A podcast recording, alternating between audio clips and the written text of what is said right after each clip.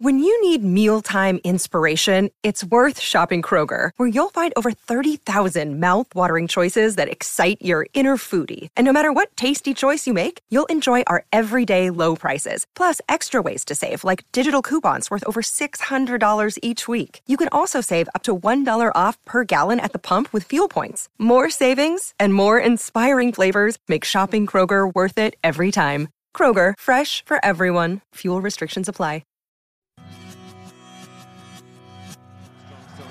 Slightly favours the right footer here, but Griffiths, having got the goal, goes again. Oh! Quick Barton drags it down now. Long way out. Oh, what a goal! What a goal! Oh! It's McCulloch saved it in. Barry Ferguson. Dalglish again. It's there. And Weir comes up. Chance goal! Scotland have scored!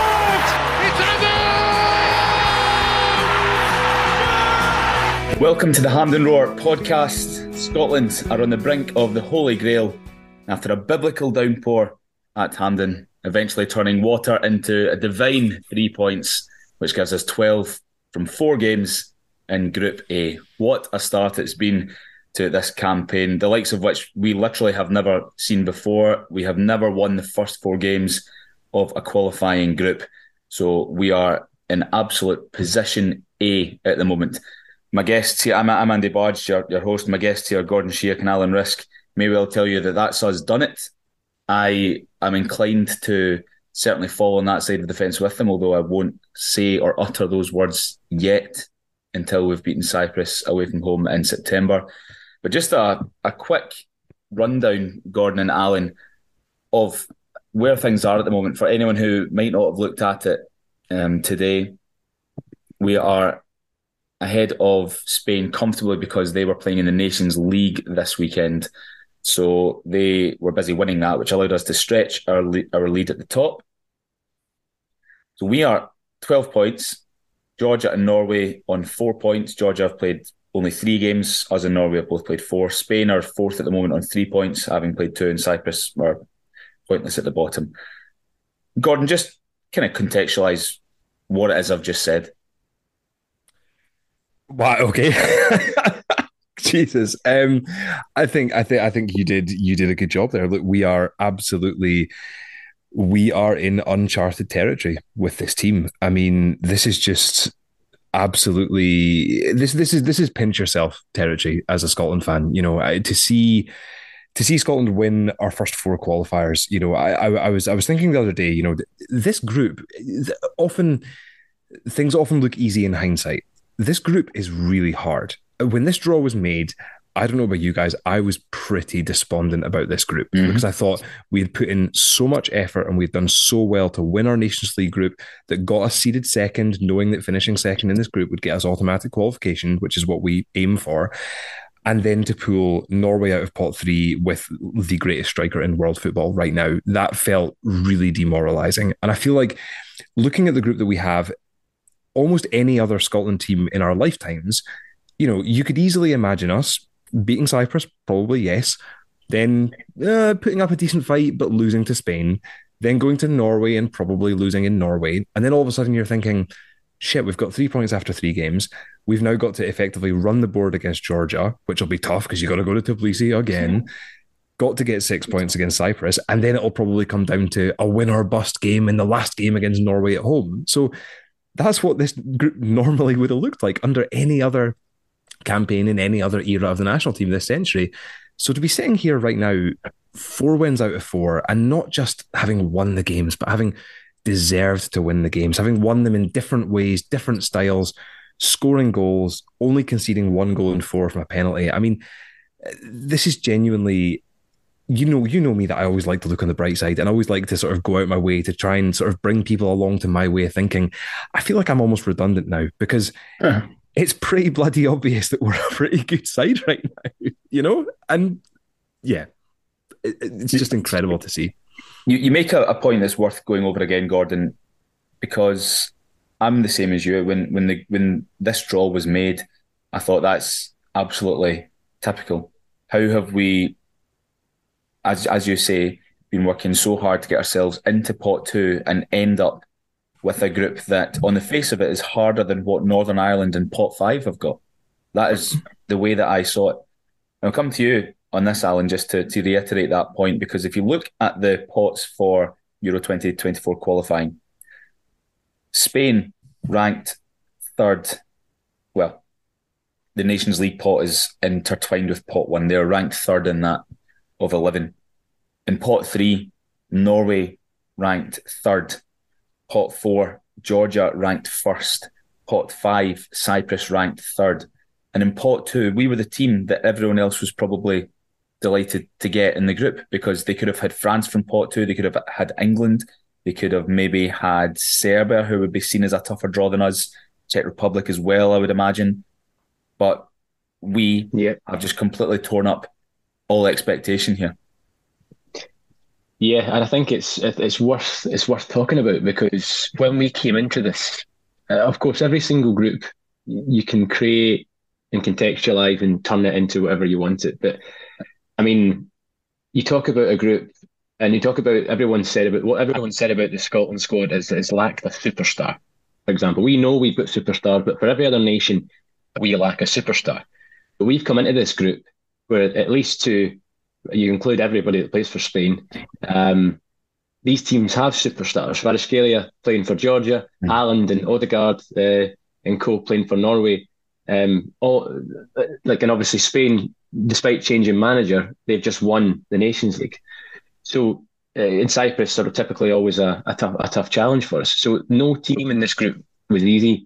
Each team is on their own arc. Um, Georgia, as as you guys spoke about in the last episode, Georgia obviously they've moved up to, to League B. They're in a really good run of form. Um, there's no two ways about it. Looking at Georgia, I was slight, slightly concerned. I know our home form, but um, friends were asking me, "What's a good result here?" And I said, "Well, if we go away with a draw, apart from morale, that's fine. Ten points in the opening four games is fine.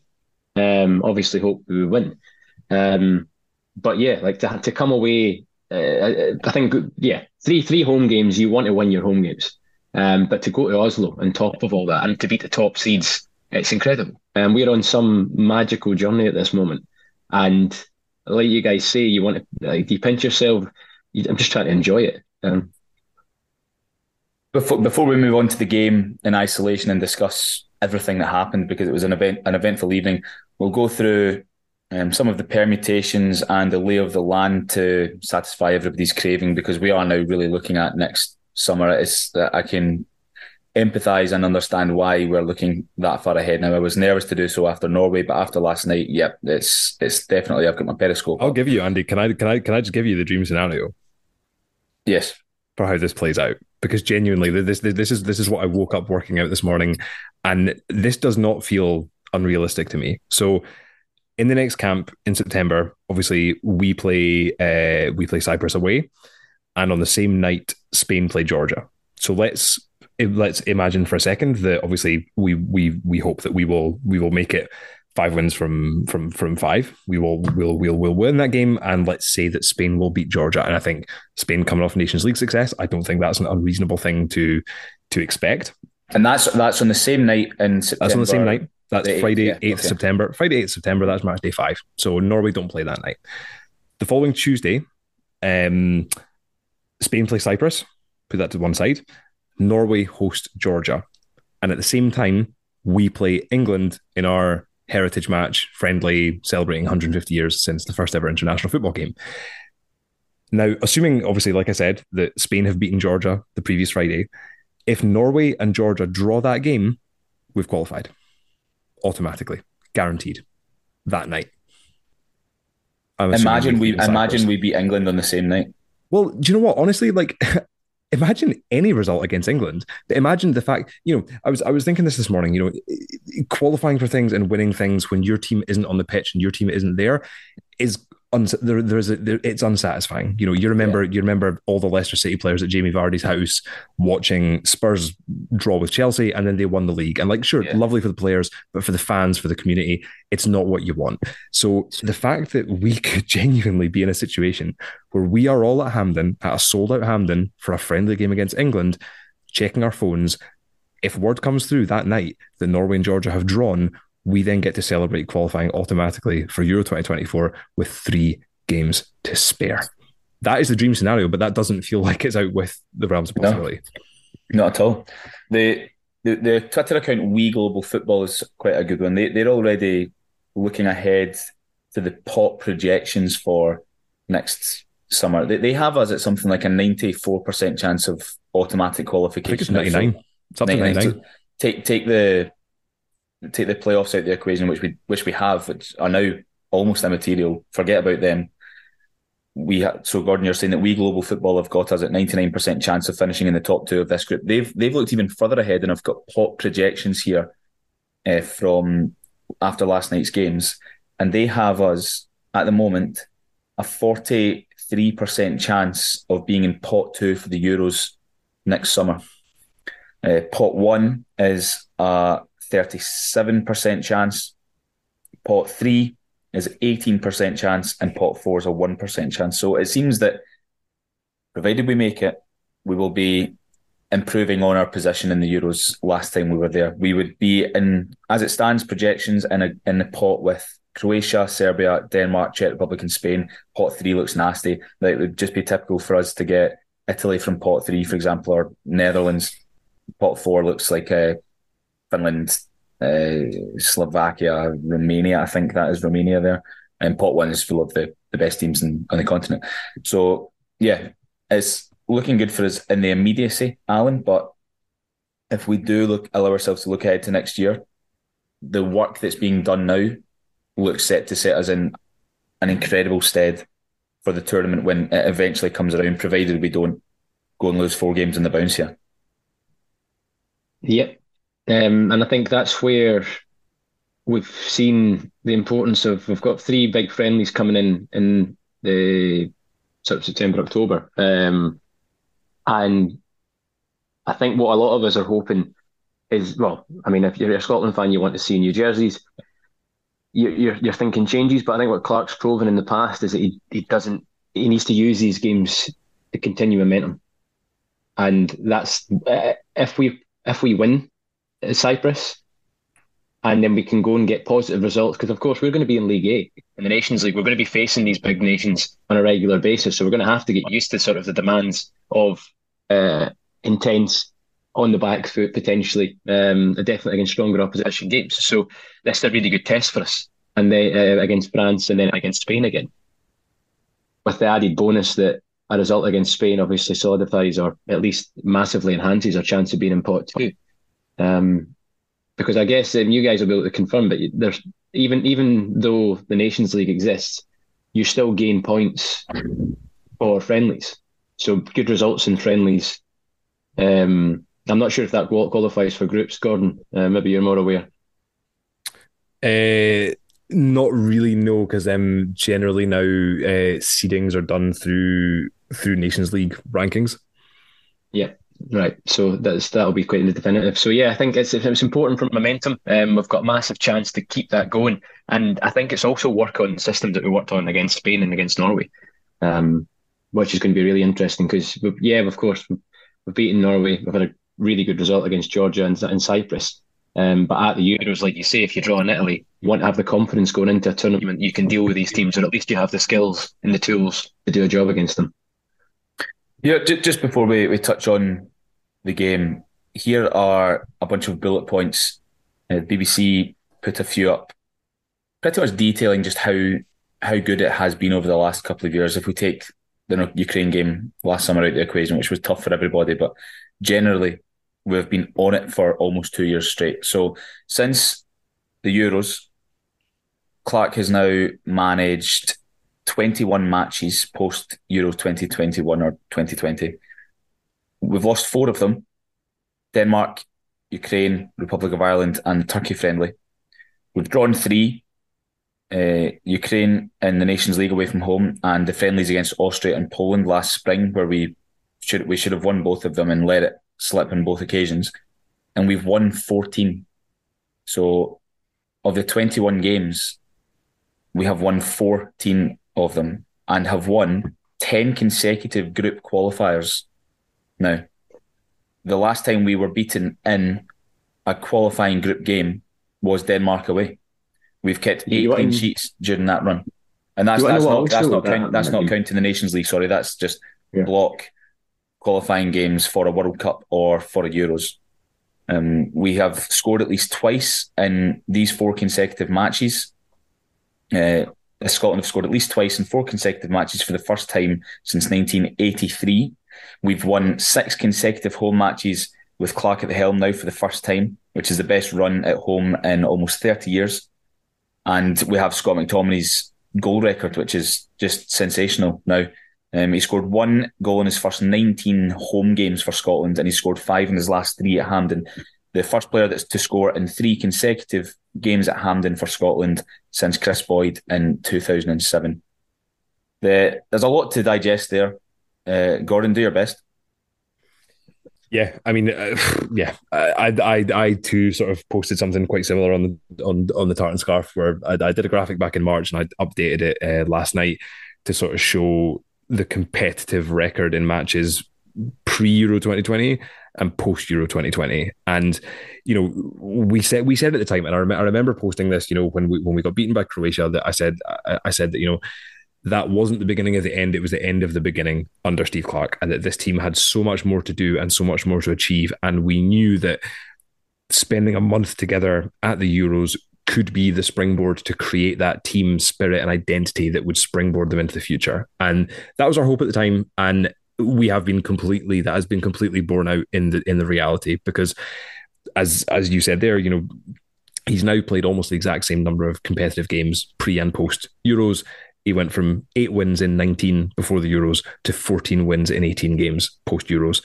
The most impressive aspect of that is to go from five clean sheets before to 11 clean sheets after a win percentage of 42% to a win percentage of 77. I mean, it's, it's just, it's stunning. It is absolutely stunning. And it just seems again that whenever this team faces a setback, they somehow managed to bounce back even stronger. You know, that two years ago it was the Euros which didn't go as well as we hoped, and then it was then we went straight into Denmark where we were pretty threadbare, but we were comfortably beaten. We spring that into six wins in a row to finish the World Cup qualifiers. Last year it was the World Cup playoff where we were desperately disappointing against Ukraine and then got absolutely hammered in Dublin. We springboard that into winning our Nations League group and then into into this. And yeah, it it just shows you the you know the time, the consistency, the time with the, the, the team, it, it all comes together. And the fact that now you have this atmosphere in the, in the in the camp where you've got players who are desperate to give up a week of their holiday to come to Spain and have a training camp just so they can get away with the Scotland team is it's just incredible to see the the the, the, the desire among this group of players to be part of something because they feel they're part of something really special. Let's get started on last night. 2 0 victory, a comfortable and very professional performance, I thought. Don't think Georgia really threatened that much at all until the final, maybe five to 10 minutes. They had a little flurry. Easy to forget, uh, given everything else that happened around last night's game with the weather and stuff, that Georgia came into that unbeaten in 11 competitive games, I have it as, and they'd never won in Scotland before, though. But they had recently taken points off or beaten Kosovo, Sweden, Norway, Macedonia. You know these teams that are are awkward, tricky matches, especially for teams on our level. And we and we dealt with them really, kept them at arm's length for the, the entirety of the game. I thought that we created much more Alan. Uh, Georgia had one gilt-edged opportunity before the penalty that they wasted at the back post, but we were the ones heading forward in control of the game and the tempo of it. And to be honest, I'll come to this uh, in a bit more detail, but McGregor in the sixth minute and McTominay at the start of the second half. I felt that we should have added a second and subsequent third goals uh, earlier the, than than we than we did the second. Yeah, um, you, you pretty much summed up there. I think it was uh, despite the chaos um, with the waterlogged park and the, the delays, we started restarted the game completely focused. They before that first six minutes was honestly it, it, was it was probably the most incredible game. But the, the fact that we scored in it as well, uh, it was just so enjoyable and, and also it's just strange to watch because you knew it couldn't continue, but it just kept on going on. And then when the goal got VAR, you just thought, what's this getting disallowed for? And, and I think there was a section that's really it's not been spoken about. That on the TV they mentioned that VAR was broken.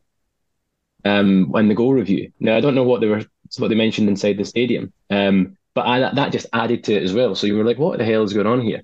And then they gave the goal, and then obviously Scotland national team uh, Twitter announced that there was a suspension, but then in their score uh, of the suspension they put it nil nil. So watching it on TV, you were like, okay, so we're drawing the game one 0 up, but the score's going back to the score's going back to nil nil. What like what's going on? So it was. Um, but the thing is, we we're confused. You guys in the stadium must have been confused, and the team, like they, when they came back out, they did not show that one single bit. And I think looking at the stats of the game, like you say, there was at least four other chances where like Dykes or McGinn or McTominay or that one McGregor looked over the bar on another day, any of these could have gone in and it would have been even more comfortable. Um, but our guys were all on it. Uh, I think you've got five or six players above 80% pass completion. Um, obviously, with your McGregor's, um, uh, Gilmour's, and uh, Porteous at the top end of that. You, everyone was passing the ball absolutely fine on the surface. Uh, and obviously, um, Robertson on the, another another good game, uh, I would have said. Um, he's managed to create chances, and um, that little combination play that he'd had with mm-hmm. Gil- uh, with um, McGregor and Tierney, uh, it was beautiful. It was so uh, calm. You, you weren't worried. You were just sort of enjoying it. Well, Alan, you're working in Sky at the moment. I don't know what how how easy it was to see on TV. I would assume quite clear, but Gordon at the game, it was, but you could see it bouncing off the tarmac relentlessly behind the goals, and it you knew that the, the pitch was taking an absolute battering. The the chance that the, the moment that I thought, okay, we're in trouble here was at the start of the game, or maybe a couple of minutes in, Georgia had a shot across goal and it was going wide, or it was easily wide, and then suddenly it, it stopped and almost spun into Angus's Angus Gunn's bottom corner, and the whole stadium gasped at, at that. And that's when I thought, mm, okay, maybe something needs to be done about this. We scored two minutes later, and then uh, the game was uh, postponed for, for an hour and a half eventually. Do you, do you think that we can we can look back at it here, you know, um, impartially and pragmatically? Do, do you think in hindsight it maybe was a wee bit that the Georgians are, are right to feel that that might have been a wee bit unfair with the way it transpired the first six seven minutes before it was cancelled or postponed? Oh God, ab- absolutely, absolutely. I mean, uh, look, obviously it was it was fairly farcical. Uh, those those those first few minutes, you could you could see the way that the players were running. They were moving so gingerly, uh, just throwing up huge waves of water every time they every time they planted their feet. The ball wasn't running properly. It wasn't bouncing properly. There was that moment when sort of Aaron Hickey sort of really brilliantly sort of turned inside his man and was sort of charging into open space, you know, and was about to create a chance, and then effectively got dispossessed by a puddle because the ball just stopped and and he just ran past it. And you're right that you, Georgia had that that shot there that again looked like it was going handily wide, and Angus Gunn was comfortably leaving it, and then again it almost stops dead on a puddle. And if that hadn't rolled out of play, then then um, the Georgian striker could have potentially run in and got a tap in.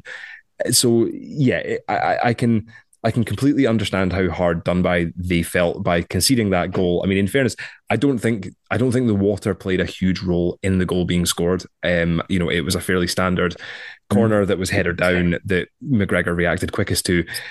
It's not. It's but, not. The, it's not the water's fault. The Georgian marker was sleeping.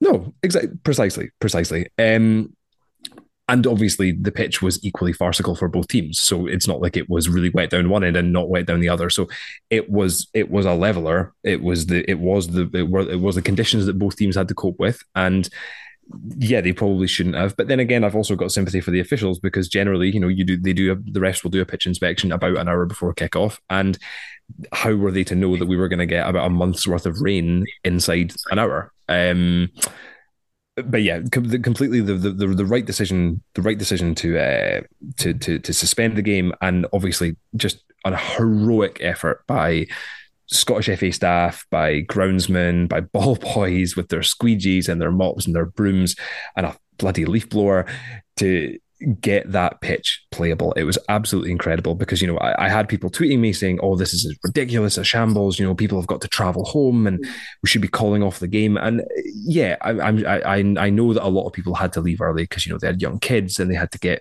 away. And that is a great shame.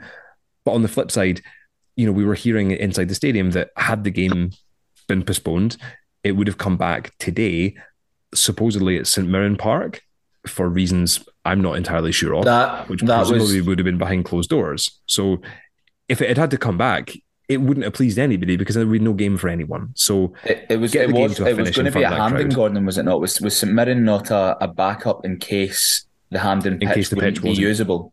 right, Because okay. you know you know it didn't it, it apparently well, it didn't rain in in Paisley. It's my, my, I've got a pal that lives over near Silverburn, and it, it didn't rain at his bit. That's mental. like Yeah. it was specifically over over Hampden, and But this is uh. I think I think this I think the St Mirren thing came to be just as the backup a if the Hampden like this, pitch if hadn't. Hampden if Hampden can't be recovered in time or improved Right, to okay. match playing condition, then we'll have to go and play it at St Mirren Park.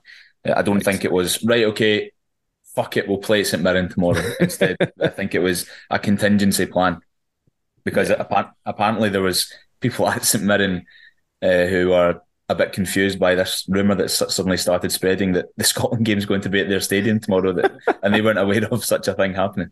But it was an hour, an hour and forty minutes. So I, I tried to go back and work it out. So the players went off after nine minutes, I think it was, a twenty minute Yep. break, and then we were told, right, fifteen minutes till kick off, and it was supposed to be eight thirty five. Then a ten minute warm up for the players for eight forty five. Then it was moved to nine. Then Scotland came back out at nine fifteen, and we were told, right, okay, half nine, and there was no sign of the Georgians at that point, and they were thinking, right, well, surely if they are refusing to come back out here, then they just forego the game. I don't know, maybe if we would have had a an Estonia situation where it would have had to be replayed at all, because there's a difference between the ref abandoning the match because he thinks the conditions are dangerous, and a team refusing to come out and play because they don't want to.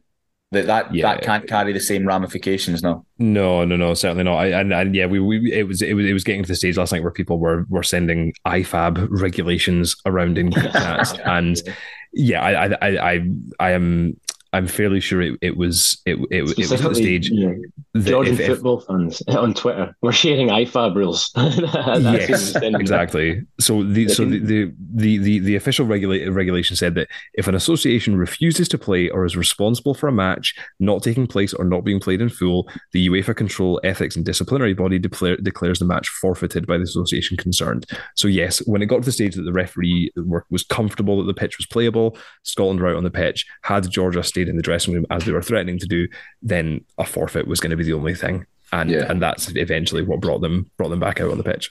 Yeah. I'm not sure how many of them will be podcast listeners, but if anyone out there who was part of the crew that helped clear the pitch of all the water, any ball boys or any stewards or any SFA staff, fantastic, because at one point it did look irretrievable. Really, the, the way that the ball was refusing to bounce, especially in the goal mouths, it was so, so swampy. But great job. And also, uh, Graham Easton did a good job of keeping everybody informed. Not sure, is he responsible for the music? Because there were some apt tunes being played last night. You know, Travis, uh, Let's Get It Started by Black Eyed Peas, I think. Is that is that his gig or is he just an announcer? So the Ham, so the, the Hampden DJ is uh, is Keith Easton to give him his uh, to give him Oh, his shout his out, brother. and I believe yeah. So they, they they are from from from the same same Cool. same company. Well, yeah. Um, a thumbs up for the two of them. Then, oh, uh, maybe a bit of a lesson learned here. Just in case we do get hit by such weather conditions again, I think there were only about six, seven, or eight water rollers available. Like people were using actual brushes at one point. Like maybe maybe the SFA should be investing in another dozen water rollers or so, and that might have been done a lot quicker uh, with the manpower that was available to them. Uh, yeah.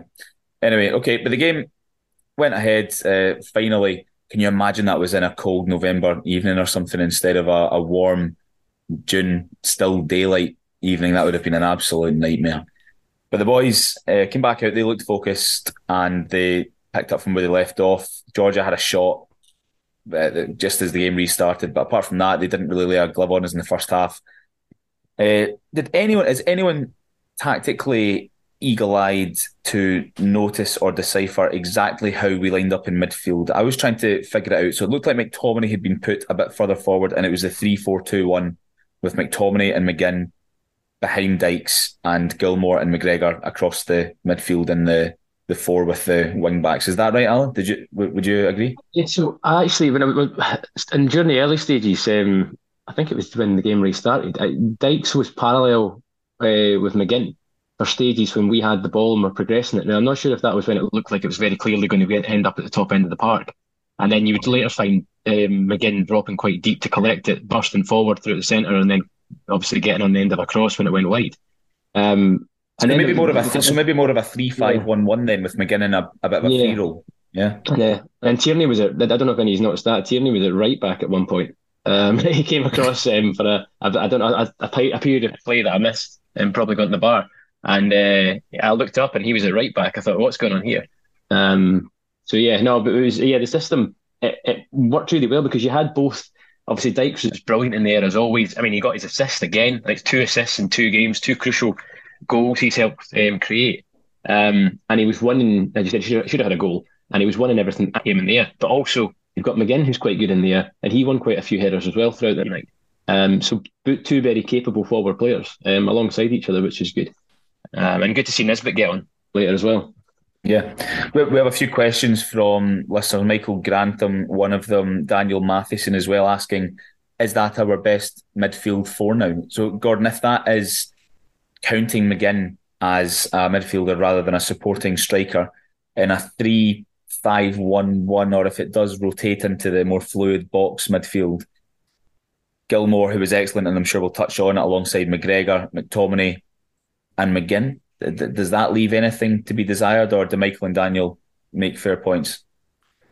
No, I mean, I, think I think when you when you see the performance that was required last night. Um, it was it, the the the the team chosen and the midfield chosen absolutely delivered it to perfection. But I think what what really really impresses me about the Scotland team now is that you know even though the system might seem quite similar match to match. The the tactics and the system we played were actually quite drastically different. The way Steve Clarke deployed his midfield on Saturday in Oslo versus last night were very different uh, depending on the needs of the game. So I think there will always be the space for for tweaks and for specific players to to counter specific threats. But I mean, I, I think those those four that played last night have would make it very difficult to drop them for the next game. I mean, obviously McTominay, McGregor, and uh, and McGinn are sort of real mainstays in the team, but it was just absolutely wonderful to see Billy Gilmour back. You know, I mean, to have him always able to pick up the ball in the half turn, get us moving. I mean, just the the, the movement in our midfield, the fluidity. I mean, we genuinely made it look quite easy at times. You know, the way that when when Georgia, especially in the second half, were trying to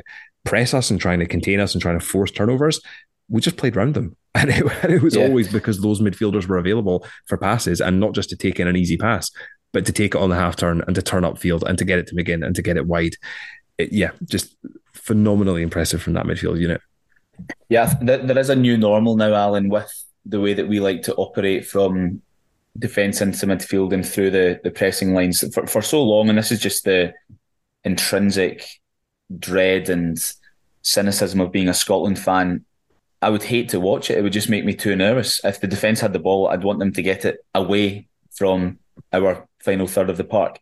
Whereas now, Hendry, Porteous, and Tierney, as it is at the moment, or you can introduce Cooper, Souttar, Hanley, whoever. Let them have it for three or four minutes. My heart rate doesn't, you know, quicken into dangerous territory anymore. I'm, I'm comfortable with the boys in the midfield that we've got showing popping the ball off to one each other, out to the left of Robertson, no way forward. Okay, recycle out to the right for Hickey or Patterson. Infield, suddenly McGinn's on the spin and we're forward. We're patient and we're picking the right times to do it. And Gilmour, Gordon makes a good point, is such a vital part of that.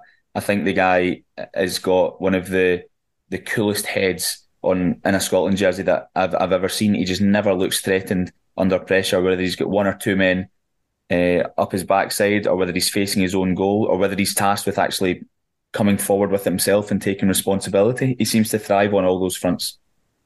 He, he does, and it's it's it's brilliant. I mean, I remember going back to maybe one of his first Chelsea games. It was against Liverpool, and you see him receive the ball under pressure from um, three players, and he turn he turns them all and makes them step forward and end up uh, creating an opportunity.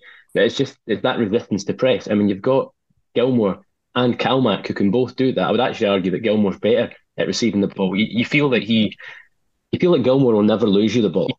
If it goes to Gilmour, the very worst case, it's going back. Um, he'll always find a man, and he always shows himself. And I think having those two guys and McTominay on the park, we've seen him being able. That's that allows him to get further and further forward, and then you see the reward with the number of goals he's getting. he can time his runs in the box because he doesn't have to sit back. I mean, I think what we saw in the first, especially the first half, um, was McTominay was actually supporting Hickey quite a bit in dealing with Kvaratskhelia. Um, he would sort of just come, come in a bit closer, just giving you that option for the second man. But to be to be fair, Hickey done quite a good job on him anyway. Um, and obviously later on it could free him. But I think you're, you're right. Having having such good passers in the team, we don't have to have that fear. And then good passers at the back. I mean, for the first six minutes of the game from the start, I've probably never wanted for a long time. I've not wanted Scotland to play long ball football, but you thought it was the only option in that rain because nothing was sliding. Um, even then, it showed they showed Hickey trying to take the ball and run past players, players trying to play the, the style of football that's the only way we can play now. A couple of questions about Hickey in the mentions. We'll we'll come to him later on. We have Scott Johnston.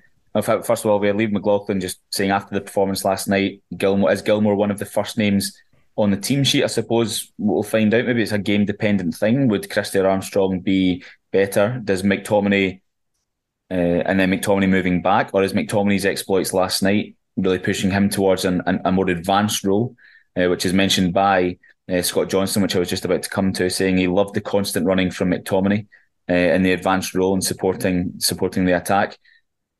This is a a boy who has gone from a, a decent level for Scotland, Gordon. I think McTominay was always like decent for us to an outstanding one. Yeah, absolutely. And look, I think McTominay's been one of those players that I've always, I've always admired all the attributes he brings. You can tell he's such a technically good player. He's physically strong. He's quick. He had all the attributes in his locker, but I, I always struggled to think that how he could bring them together into into performances for Scotland, into a role and a position in a system that would make him play to his best. And I, I just always struggled to know how how we were going to get the best out of him. And you know, there was that period where he would play at right centre back, and he would bring a lot with his with his passing and his distribution, and that worked quite well. But I think we finally found it. We finally found in this more advanced, marauding role the one that clicks for him. And the fact that he's got you know five goals in four games in qualifying is utterly incredible. I thought his goal last night was was wonderful. It was almost reminiscent of the goal he scored against Spain, just in the way that he sort of arrived at the box quite late and the finish of just sort of opening his body and just side footing it into the into into the part of the goal where the, where the keeper just could never get to. I mean, so composed, so calm, a really impressive finish, and yeah, he's just he's absolutely flying he's absolutely flying, and it's yeah, you love to see it. And I think when when it comes to to selection in in that midfield, it'll be interesting, especially to see what Gilmour and McTominay do this summer in the transfer window. Uh, there's rumours around both of them, but let's hope both of them end up at a club at clubs that uh, can make the best of their talents as well. Yeah, we had chances throughout the first half to add to our 1 0 lead, which was given to us by McGregor, his third international goal. I do feel that this is the. It doesn't really matter in the in the end because we scored at the start of the second half, but throughout the the game, there were points where I thought we should be just killing this now. Um, we, we don't need because if they, if they'd scored that penalty and it was five minutes earlier, you know, there's a few if if buts and maybes there. But if that had happened, then you know, it all of a sudden becomes an nervy ending. There, there was a Dykes' back post header in the first half, which was a difficult chance, but then McGinn completely took an air shot uh, I think the I think the I think the there was a puddle that must have taken the pace out of the ball by yeah. a fraction, which meant his shot was mistimed in the end. The Georgian keeper made a great save from McTominay a couple of minutes before half time. Uh, McGlynn, uh, McGinn had a deflected shot over the crossbar just before half time. We, we, had a good flurry of chances at, just before the, the whistle went. And then McTominay, his fifth goal of the campaign, 46 minutes. And from there, I think it was more of a case of the final ball. The, the only clear cut chance that I can remember is Porteous's header, which I'm sure crossed his mind as he was heading to sleep last night. McGregor has shot from the edge of the box, which just went a bit too high and wide. But it was more final ball. I felt like we just needed to have a bit more of a killer instinct. There was one where McGinn had an opportunity to slide in McTominay and didn't put enough on it. There was one where McGregor tried to slide in McTominay and just didn't angle his pass correctly. There was one McTominay tried to play a through ball for Dykes and it didn't have enough on it. Against better teams, you need to take advantage of the opportunity to put yourself in a presentable opportunity to score, Alan. Almost like the chance before the chance. I'm not really too sure how exactly to to phrase yeah. it, but do you know what I mean? Yeah, yeah, no, you're right. Um, but I think what we have now is we have an answer to that problem, uh, Andy, and that answer's name is Kenny McLean. Because when you've got a game that's tight and you just want to shut it up and end it and win the game, you bring on Kenny McLean. Uh, since that 2 0 win against Denmark that you mentioned earlier, Kenny McLean has played nine games for Scotland, with, uh, with uh, nine caps for Scotland. We have won eight and drawn one. The one we drew was a nil nil against Ukraine that he started. Um, so that doesn't count. The games he's came on as a sub, usually for the last 20 minutes or so, we've won every single one of them. And we haven't conceded a single goal. So that if you have a tight game like you're talking about, you just bring on Kenny McLean. Um, and obviously, we've seen in Norway where he, he comes on and he, he, scores. So he doesn't just shut shut up. If you need to get a winner, he'll score the winner as well. Um, well so. we, we, we do have we do have players in an attacking sense that should be able to unpick locks.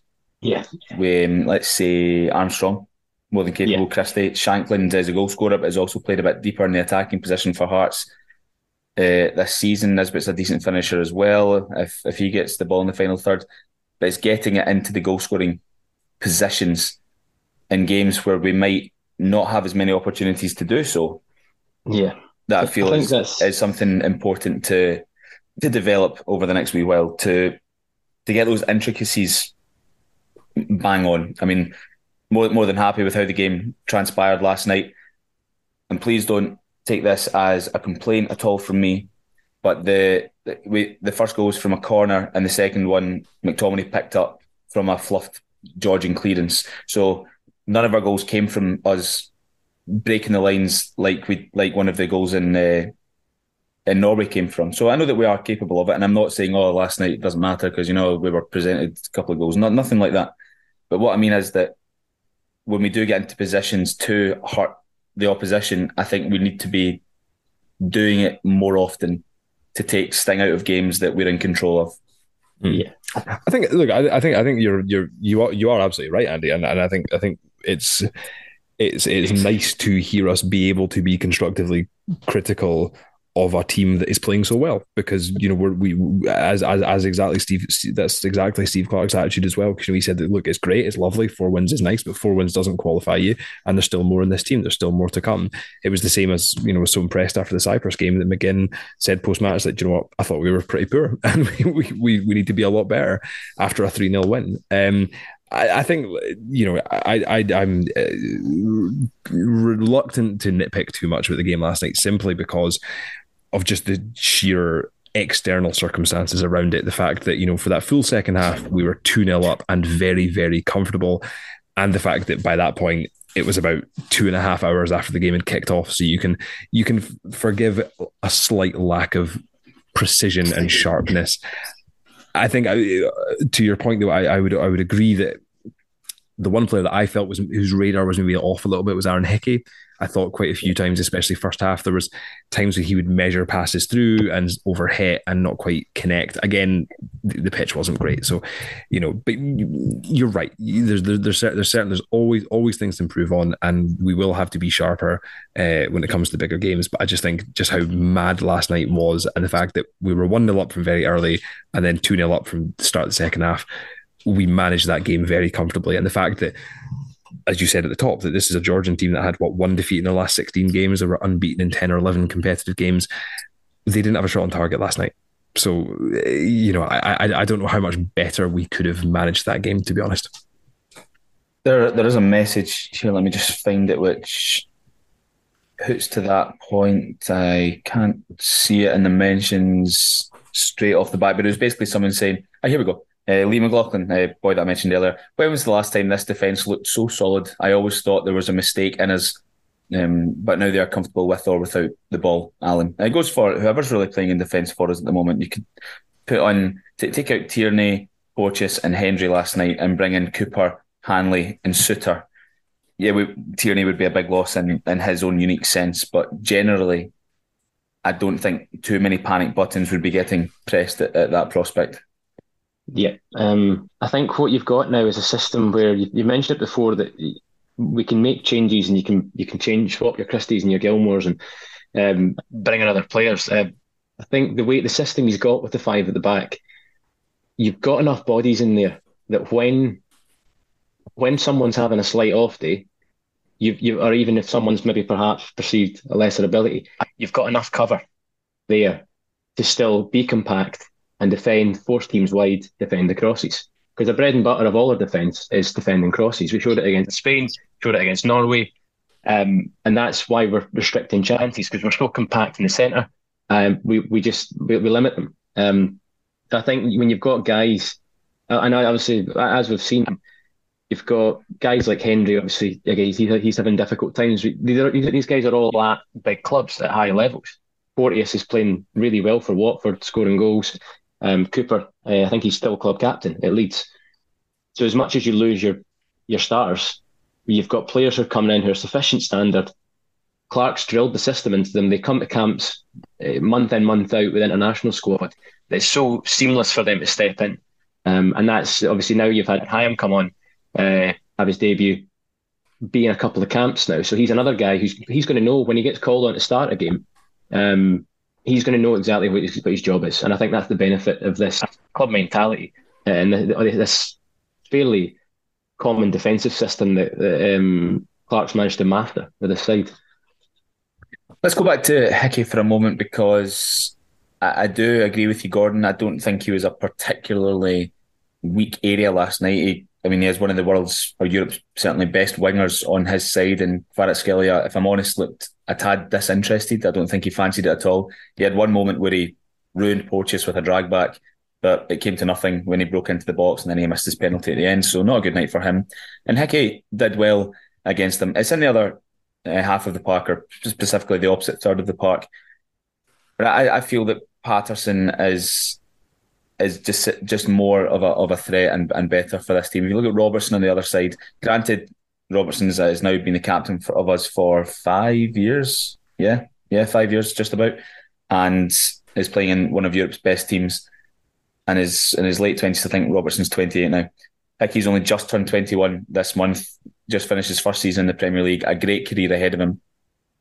Patterson, in my mind, is just a bit bolder in attack, and in the final third, he's not afraid to take his man on and create something. Whereas Hickey, I, I felt like there was a bit of an invisible wall up against him uh, in in Georgia's left back area at times last night. If Hickey had the chance to maybe take his man on down the side and cut the ball back or or make his way into the uh, towards the byline. Yeah, I think I think, and again, you know, you you don't want to you don't don't necessarily want to pick favourites because obviously we went through this whole process with uh, the Tierney and Robertson debate. I think I think it's wonderful to have Hickey and Patterson fit and available and playing because I think they can they can provide different solutions to different problems that we're going to face in different matches. I mean, Patterson is obviously more naturally right-sided, more naturally inclined to stay wide, to touch, hug the touchline, to go to the byline and to whip crosses in, whereas Hickey tends to like to cut inside and and and and drift into the middle, which you know eh, can provide different different things at different times. Um, I actually I watched a really there was a brilliant video that um that four four two actually put out on their YouTube channel that I've just tweeted. So uh, check the tartan scarf for that. Basically, just sort of doing a bit of a tactical masterclass in why Scotland are so good right now. And a big part of it is the way that the defense operates with the five at the back. And the way that he sort of explained it is it's something of a kind of if you imagine like a like the pendulum swing of a grandfather clock, where when we attack down one side, the defense sort of shuffles back across to effectively create a back four. So whoever goes high up and pushes, we've got acres of cover at the back. So we can so we can be attacking from defense while not overcommitting and not leaving ourselves exposed at the back. And just the way that that defense can as the ball plays from one side to the other can just shuffle and move around as one is just phenomenally impressive. And as Alan mentioned earlier the fact that we've been running this system for so long now and we've had so many players in squads and in around the group that it doesn't matter whether it's Tierney, Hendry, Porteous, uh, Hanley, McKenna, um, Souttar, Hyam, they'll all come in and they'll all know exactly what they're doing in that system because they've been drilling it so long. So, so the, the the standard of performance just doesn't drop no matter who's in the team. Well, speaking of standard of performance, it was certainly an international break for Andy Robertson. Alan, absolutely fantastic against Norway at the weekend, and again from the first whistle uh, and the subsequent second first whistle last night after the break, he was he was top class again. just full of inspiration, full of drive down the left hand side. But not only that, quality on top of it. I felt. Yep, yep, he was absolutely phenomenal. Um, two captain's performances. Uh, not in Norway. I think I've seen his heat map. His heat map after it. He was he was absolutely burning up and down that wing. I'm surprised that the the grass didn't have marks in it.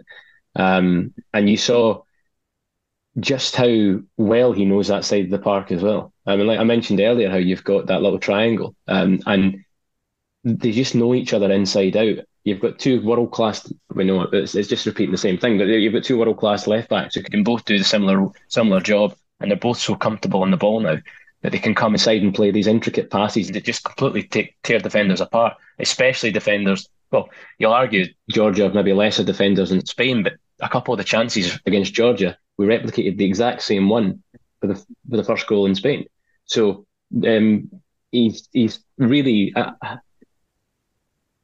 oh, we've lost you, Alan. You've you're not on mute, but we can't hear you. Maybe your AirPods have died. Yeah, that's me. I, oh, I think so. Go. Yeah, that's you. That's you. Yeah. Um, with the, the, the, games we've seen um, from Robertson, it's probably you guys can correct me, but this is probably the best international football we've seen from him consistently, um, game in game out. His captain's performances. I mean, um, I saw Billy Gilmour got the man of the match last night. Uh, you guys, I mean, he looked great, but I mean, quite a lot of players in that part could have got it. Yeah, I would say so. Get, get, get. There's certainly a, a trend of Gilmour getting man of the match when he plays for Scotland. I think that's because he does nine out of ten things so well. Also, he's a wee bit of a fan favourite. You know, he's just like an adorable wee boy, and people just love to see him succeed. And I think he's quite often uh, the perception of man of the match is maybe quite often misguided by that. But last night, I would yeah say no, fair there were a, a plethora of players who could have won it, and Gilmour was one of them. It was a bit of a tombola. So no, no qualms for me. Robertson also one of them who who could have easily picked up the award. I thought he was excellent. Um, there was a a couple of players who didn't really see any game time over the international breaks. Guys, do you have an issue with any of them? It was pleasing to see Souttar come on for a wee bit last night after suffering another bit of a, an injury at the end of the season. Nisbet uh, made his international comeback as well. Uh, Shankland didn't get any game time either way, and neither did Lewis Ferguson. I think Lewis Ferguson is the one, not to, I think Gordon, as you said a minute ago, not to nitpick, but uh, Rory Loy said in the preview podcast that if he was Lewis Ferguson, he'd be banging down Steve Clarke's door asking for more of an opportunity. He's had a great season in, in Italy. He, he's just unfortunately contending in a solid midfield that have won four out of four games at the moment. But do you feel that last night there may have been an opportunity to allow him to prove what he's got in a match situation? Pro- probably, yeah, yeah, certainly. I, I mean, you're you are right. I mean, Lewis Ferguson is a, is desperately unfortunate. I mean, you, you you take him in isolation. If if if we'd had Lewis Ferguson three or four years ago, you know, a very young player playing every week in one of the biggest leagues in Europe, and not only playing but scoring regularly. I think was it six goals he scored this season in Serie A. Uh, well, there you go, and scoring good goals as well. You know, goals that are getting nominated for goal of the month. I mean, and the fact that he can't get a sniff in our midfield. I mean, it just it speaks to how strong our team is and how how how, how, how just how good they are together. I mean, but again, that, that that just puts the pressure on him as a player that he knows that if he if he does get that opportunity, he has to grab it with both hands. And you know, I would like to think, you know, if we are again not to look too far ahead, but if if if we are able to secure qualification for Euro 2024 with with with games to spare, we've got We've got the friendly against England in September. We've got a friendly against France in October, and then the re- remainder of our Euro 2024 qualifiers can be an opportunity for for players like Lewis Ferguson and potentially players from 21s to to come in and get involved because Clarke is always looking to the future. You know, he is always he's evolved his team over time. So yeah, ch- chances will come. Uh, he he has to be patient. He has to keep doing what he's doing. Um, and when he does get that chance, he has he has to take it. Couple of messages about Lyndon Dykes. First one from SPFL Football fan asking us to discuss the role that Big Lyndon has with the team. He's been superb and is probably ahead of Adams now as our number one striker. Brilliant at winning the ball, drawing fouls and throw-ins. What a player for us. And also, Jonathan Savage poses the question: How different would these games have been for us with uh, Che Adams up front? Uh, pose that one to you, Gordon, because you're a big fan of Mr. Adams. Dykes has been excellent for us so far in these qualifiers, though, as well. He's only scored once, but he's got three assists now. He got an assist against Cyprus for McTominay. He laid off McLean's winner against Norway, and well, I'm not too sure how much he knew about it, but he got the assist um, for Cal McGregor's opener last night. I think the ball deflected off his chest or shoulder or such. So we'll give him it. Yeah, I mean, what what what what more can you say about about Big Lyndon? I mean, an absolutely. I've, I've I've almost described him as sort of like a human fist because he just must be the worst to play against. He is an absolute nuisance. He uh, for defenders, he will fight you 90 minutes of the game and then some. His work rate is incredible. Is it's it's it's unbelievable. You know the fact that you know there was there were moments where we would uh, we lost the ball once or twice, and you saw Lyndon charging back and chasing the ball back into the channels inside our half to try and win the ball back. I mean, the guy just doesn't stop. He absolutely doesn't stop working. The fact that pre-March, you know, it was about six or seven weeks before the March games, he was in intensive care with pneumonia. Fights back from that, gets back in the squad.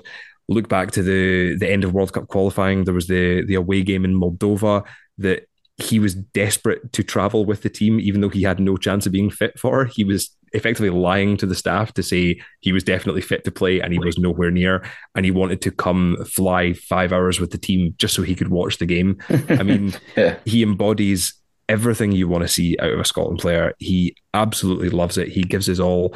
And not only that, the moments he delivers his class are generally game changing moments. I mean, you know, we spoke at length about his goal on Saturday, an absolute phenomenally deft touch, and then his deft touch again to set up McLean for the winner. I mean, he's wonderful. And look, like you said, yeah, I, I love Che Adams as well. And you know, maybe maybe again, it's it's it's that argument of sort of different tools for different jobs. Um, in the same way that the Hickey and Patterson debate goes, I'm just so delighted that we've got we've got all of them. That we've got these options, and, and Steve Clarke can have his his his uh, his menu of, of, of, options depending on what the what the situation uh, demands. What do you reckon, Alan? Is there a pecking order of strikers here with Dykes maybe being on the top one? Or do you think that, as Gordon says, it's game dependent? I I would say it's completely game dependent. I mean, we started, we had Christie, um, the second most forward player in the, the game against Norway. Um, he, he probably would have started Adams there alongside him. Um, but Clarke has shown. I mean, you look at the McTominay. There was always questions about him. He scored two goals, put him in the starting lineup again against Spain. He got another two. If you're if you're a player in form, like Dykes is again for Scotland, he likes to do it in big batches. Um, you, you, you don't take you can't take that off. So in terms of pecking order, I think it's we did a striker is a position that you could say we've had two we've had a couple of players in Nisbet and Shankland who've come off really good seasons. Shank, uh, Nisbet, especially since return from injury, um, it's been phenomenal in the, the Scottish League. But these guys, they don't do what Lyndon does. Um, and they also don't do what Adams really does. So I think we've got Adams, we've got we've got Dykes. Um, when Adams is fit again, that'll be brilliant, and it's a great problem. Um, yeah, I think it is. You can't drop Lyndon at the moment. Here's a couple of hypotheticals for you. The first one from Damo McLaughlin. Uh, Angus Gunn, four games, zero conceded from open play, and yet it feels like he still hasn't really been tested or stretched too much. He's he's been good with an impressive defence in front of him. If Craig Gordon is fit again in the autumn, what happens, Mister Sheach? I think, unfortunately, I, th- I, th- I think I, th- I think it's Angus Gunn's jersey now. I think I think it is. I, th- I think he he exudes complete calmness. I think you know coming coming again when the draw was made, and then obviously Craig got injured at, at, at, Christmas time. That was probably our, our biggest concern coming into this into this uh, this campaign. Yeah. That there was a big big question mark of the goalkeeper, and Angus Gunn has come in and, like you say, four games, three clean sheets, one goal conceded from open, uh, one goal, one goal conceded, no goals conceded from open play. I mean, I think his distribution is great. I think he's great with the ball at his feet. Um, I, yeah, I'm phenomenally impressed with, with with Angus Gunn, and I think he's he's it. He's he is he he is our goalkeeper for the foreseeable. I mean, Craig Gordon, I absolutely adore him. His career has been incredible. What he's achieved uh, in the game is unbelievable. Not to mention how he's shown his strength of character to come back from such serious injuries. But he's he is forty years old now. He's got seventy four Scotland caps. So, I, I obviously if if if he could come back for say one more one more game in front of the Tartan Army in one of our friendlies, for example, I think that would be a wonderful send off to his career, almost a testimonial type match. Potentially, maybe he might get the gloves against England in September. That would yeah. be a fitting tribute to his his incredible career for for club and country. But looking ahead to to the future and to Euro 2024 and the World Cup beyond, it's Angus Gunn's jersey. Do you think, Alan, if, if Craig Gordon was even 34 or, or 5 rather than 40, this would be a different discussion? I think you'll. I think we would hear Clarke saying the same thing he always does that whoever's in form, whoever's playing well, has a chance of getting called up. But I think what Clarke's shown as the goalkeeper specifically is he, he doesn't tinker and give chances to people. He like he picks a keeper who he trusts, and they'll get games. Uh, and as soon as you lose that trust, he'll move on. Um, and obviously, people can come back in as it's happened. But I mean, you look at, I think, correct me if I'm wrong, but I think the only two uncapped players in the squad were the two goalkeepers. Um, everybody else is, at Hyam's had a couple of caps now. Um, I'm pretty sure everyone else has had a cap. Um, um, so that just shows you, obviously, uh, the argument is we've not had a, enough games, but then you had the Turkey friendly. Um, you'll have, a, I guess, a couple of friendlies coming up later in the year. We'll get a chance to see, but I think, like Gordon says, the biggest and best send off is probably the anniversary game against England, given how much. I think you were with him, Gordon, or um, he was heavily involved in the celebrations, wasn't he? Um, yes, yes, he was. Yeah, he was. So I mean, that that fits that fits nicely. Looking even further ahead, a couple of questions about the actual Euros themselves. Um, What's complacency? What's what's that? Yes, we'll win. Um, we'll win. Michael Grantham, what is the ceiling for this team? I believe knockouts of the Euros is achievable, and then one thousand. How far can we realistically go in this tournament? Is getting past the quarters a pipe dream or genuine opportunity? Well, I'll I'll put the brakes on that for the time being because we've discussed before, Gordon, that getting to the Euros last time was the big box ticker, and we we've done that now. We have returned to a major tournament. The next step, especially with the trajectory of the squad and the quality of the players within it, has to be getting out of a European Championship group, especially because of the allowance for four of the third place finishers now. If it was still just the top two, then that that narrows the the margin for error so so much. But the fact that you can win a game and draw a game, or maybe even just win a game and lose two and still progress, means that I, if we were, if the Euros was starting tomorrow and we were there, I would look at not getting out the group as as a failure, given given the way that we have progressed and the quality of the player that we have at our disposal.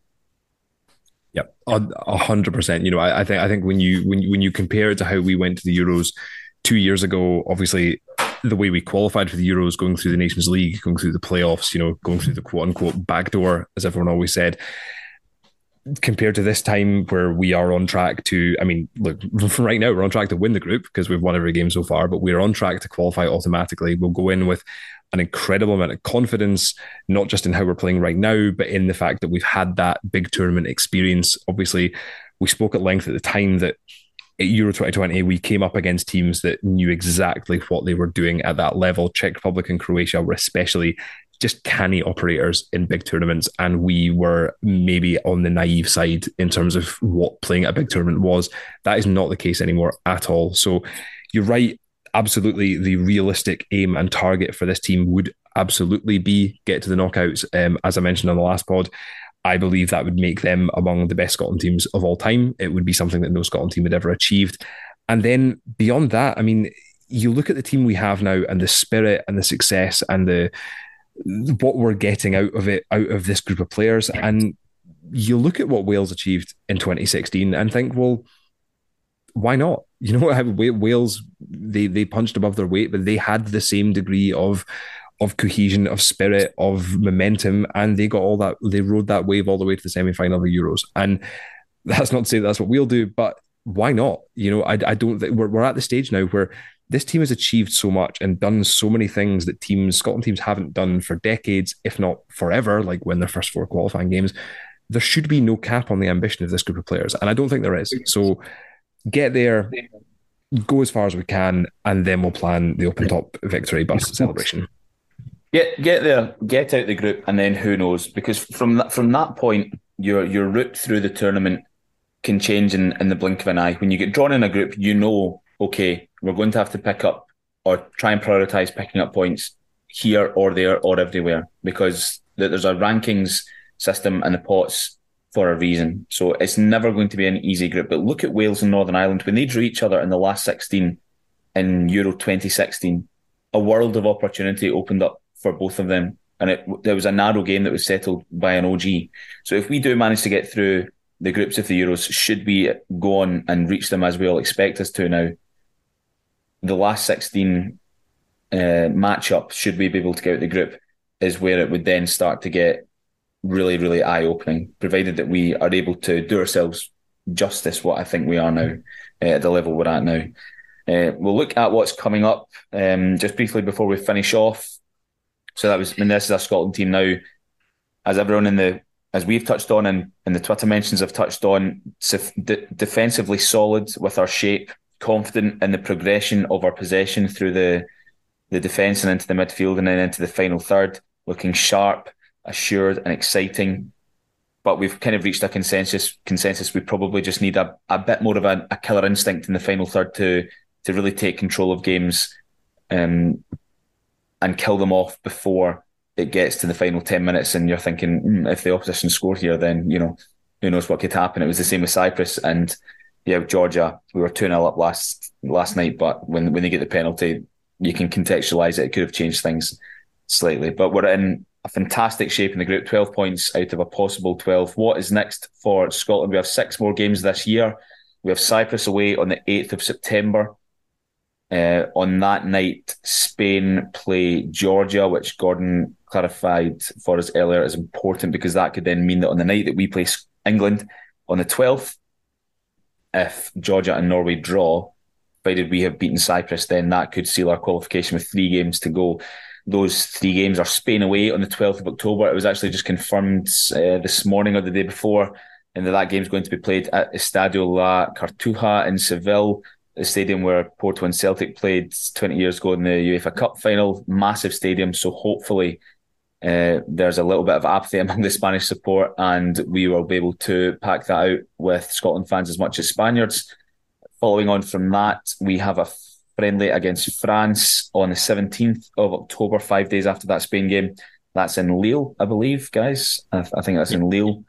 And then in November, three games apart, Georgia away, Norway at home to finish up the group, which was a really uh, quite horrid looking end to the group, potentially with decisions going for us or against us uh, with results um, which would decide the group. But hopefully, we can have it done by that point. And it's a bit of a celebration against Norway in the final game. So yeah, look, we'll reconvene towards the end of the summer. We like to do a like a recap of the transfer window as far as Scottish players are concerned. We'll look ahead to the new season, who's playing where, who to look out for, what what should we be hoping from these guys um, domestically are playing on the continent, and then suddenly it'll be into the next group of fixtures: Cyprus away and England at home. When hopefully we've taken the next step to Euro 24 and we can speak about it with even more certainty than some of us seem to be doing at the moment. So, Gordon, Alan, thanks very much for your time again, boys, and we'll catch up soon. Pleasure. Yeah, thanks, guys.